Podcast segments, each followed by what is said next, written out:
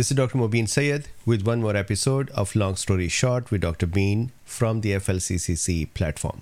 We'll continue our discussion about the glymphatic system and the harnessing the power of the glymphatic system through a sleeping brain. So let's look at this together. So, first of all, let's start with some of the references. This is flccc.net or covid19criticalcare.com. And if you go here at the top menu, you'll see treatment protocols, medical evidence, COVID resources, education and events, news, webinars, and more. This is the paper that we're talking about the sleeping brain, harnessing the power of the glymphatic system through lifestyle choices.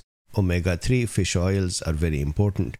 Now, we'll talk a lot about norepinephrine today. So, here is something about norepinephrine. Here is the reference to locus ceruleus, which is the main producer of norepinephrine in our brain. We'll talk about that today as well. So, here is a reference for that. And then there is this a little more about the locus ceruleus. This is about the brain and where the locus ceruleus is present. It is present here in the brain stem. So, with these references, let's start with my drawings. So today we'll talk about the chief sleep controller role of norepinephrine in the glymphatic systems. So we have had this discussion before. I think this is the third lecture in which we are using this diagram. If you have not watched the previous lectures, my request is to go watch them where I have explained these diagrams. For a quick review, blood circulates through the arterial system and then the blood brain barrier has a very tight control over what comes out of the blood system and enters the brain tissue. Brain tissue being here, we will call it interstitial tissue as well. The neurons are the actual brain tissue, and then everything around that is the interstitial spaces. We also saw that in our previous discussion that around the blood vessels, especially capillaries, there are these perivascular spaces. They are present around all the blood vessels of the brain. These perivascular spaces are filled with cerebrospinal fluid. Then what happens is, as the blood circulates through the blood vessels, especially the arterial side, the substances are taken out of the arteries, the substances that are needed by the brain, mixed with the CSF, and that mixed fluid then gets out through specialized channels, for example, aquaporins, and we had this discussion before as well. This fluid then moves through the interstitium of the brain or the tissues of the brain. This fluid now is called interstitial fluid. Eventually, on the other side, the venous side, this fluid gets collected again first in the perivascular spaces. Venous sides have perivascular spaces as well then majority of the bigger particles or amyloid betas or taus or bacteria or fungi or any such things that may be present in the brain or even inflammatory mediators these were all will be washed away through the perivascular spaces and through the CSF and this is the glymphatic system. The other smaller substances and molecules would re-enter the blood system through the venous end and then they would join the blood through veins. This fluid that is now being drained through the perivascular space would then be drained through the deep cervical lymph nodes and finally back in the blood system as well. And we have seen this that this fluid that is passing from here, not only it is bringing in nutrition for the brain tissue, but it is also through a convection flow moving the waste products out of the brain tissue as well. And this happens, majority of this happens during the sleeping time. 80 to 90% of this activity of cleaning these waste products happens at night.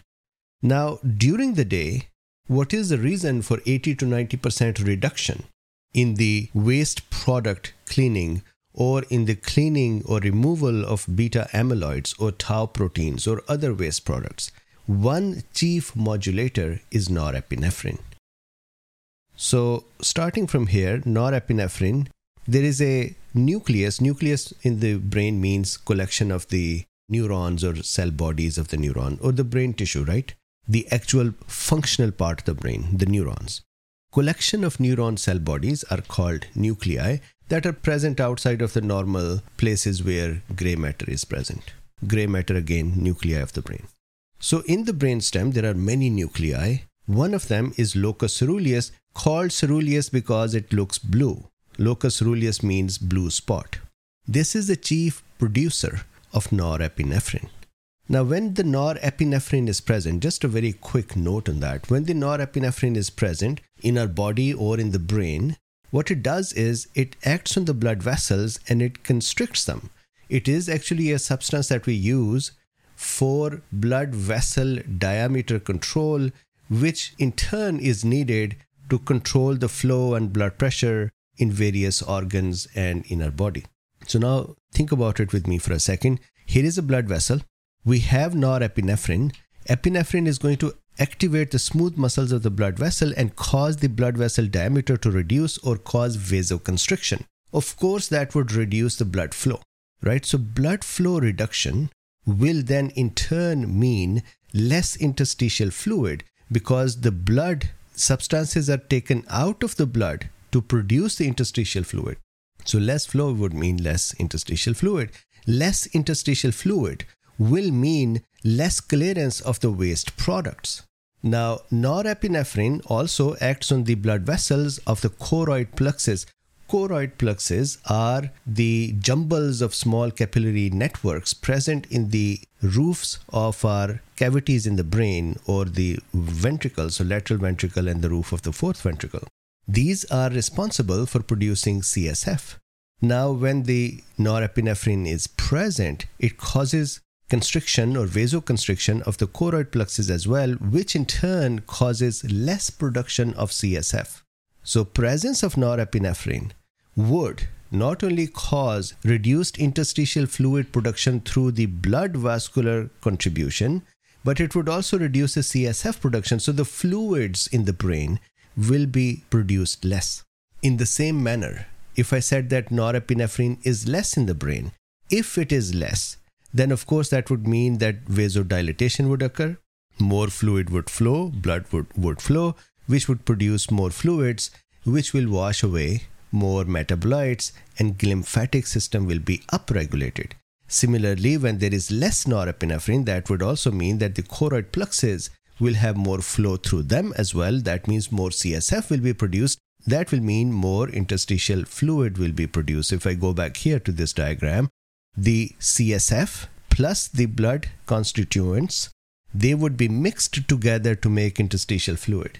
So if there is more blood flowing through the capillaries, then that would be more substances coming out of it, more fluids coming out of it. Plus, when there is more blood is flowing through the choroid plexus, that would produce more CSF that would be present in the perivascular spaces. So those fluids, when they combine and they pass through the brain, there will be more of those, more interstitial fluid, or we can simply say interstitial fluid volume would expand. And that extra current of interstitial fluid will wash away these waste products. So, what do you think? What is good? Having more norepinephrine or less norepinephrine? Actually, we cannot generalize it because during the wakeful time, norepinephrine helps us be alert and be able to do many other functions and it is actually good that during the wakeful hours, our brain does not become busy in cleaning itself. So that is what norepinephrine does. On the other hand, once we are sleeping, the amount of norepinephrine production through the locus coeruleus reduces. So here, wakeful hour, norepinephrine is whatever are the normal levels are produced, which causes less CSF and less fluid, which means the interstitial fluid volume reduces. So it is about 13 to 15% of the brain volume. On the other hand, at night when we are sleeping, norepinephrine levels reduce, which causes, as I said before, which causes more interstitial fluid volume to be produced because there is more blood flow plus there is more CSF production. And the interstitial fluid volume becomes 22 to 24% of the brain volume, which is a lot of expansion. And that extra pressure and movement of fluids through the brain tissue will wash away the waste products, for example, tau proteins, amyloids, beta amyloids, and many other waste products. So, sleeping is great to allow the reduction in norepinephrine, in turn, allowing the clearance. And as I said, this paper mentions that 80 to 90% of the waste product clearance occurs at night you can actually connect it to our discussions with Dr. Paul Marik and me and others that even intermittent fasting and the 14th hour helps with the autophagy as well. Then the intermittent fasting helps with the hippocampal clearance as well. And now, if you top that all off with the sleep itself with less norepinephrine, there is even clearance of the waste product even more. So, brain cells. So, if you take these FLCCC protocol and see the advices there, if you're doing intermittent fasting and that intermittent fasting goes up to 14 hours of sleep, or at at least the 14th hour of the fasting is during the sleep, that is what I meant to say, then the autophagy would occur. That would mean the inside of the neurons will be cleaned up. Inside of the hippocampal neuron, recycling will occur. And if we are sleeping well, then that would cause the interstitial fluid movement to be increased. That would cause the brain tissue overall to be cleaned as well. So, not only inside of our home is cleaned, but the streets are cleaned as well. This is how important a good sleep is. Now, in this paper, I'll show you that segment of the paper. In this paper, they refer a study where what they did was instead of actually asking the patient to go to sleep, they gave administered norepinephrine receptor blockers. These are very common, used for many managements of, for example, hypertension, etc. Norepinephrine receptor blocker will not change the norepinephrine levels, but they will not allow the norepinephrine to work on all of its receptors. So essentially reduce some of its function. Now remember that we do not block the whole 100% of the substance. We normally block 2%, 3%, or even lesser than that. The result was that interstitial fluid became expanded even during the wakeful hour when the norepinephrine receptors were blocked, which in turn caused more glymphatic clearance, more clearance of the metabolites, waste products, beta proteins, tau proteins, and this was synchronized with the slow wave sleep. It was associated with the slow wave sleep. So, norepinephrine receptor blockers during the wakeful time or during the sleep, they synchronize with our other cleaning activities and they help improve the glymphatic system. So, this is the part of the paper. Let me very quickly give you an idea. So, governors of sleep, this is 3 to 6. Although the timing and structures of sleep are controlled by both circadian rhythms and homeostatic processes, slow wave sleep, R sleep, cortisol, melatonin, however, Alongside these, slow wave oscillation, the neuromodulator norepinephrine has been found to regulate glymphatic clearance. And then they talk about the norepinephrine over here, as I discussed with my drawings. So, this is the discussion. What is the takeaway if a doctor, a physician would like to think about, or if there are trials to think about norepinephrine receptor blockade and have a clinical setting of improving dementias? through improving glymphatic system that is one secondly for us all just sleeping better will reduce norepinephrine sleeping with the good duration with the good sleep pressure with the good quality of the sleep less interrupted will allow us to have less norepinephrine more glymphatic flow more clearance of the waste products and hopefully reduction in progression towards dementia and improving brain health Thank you very much. I will talk to you again.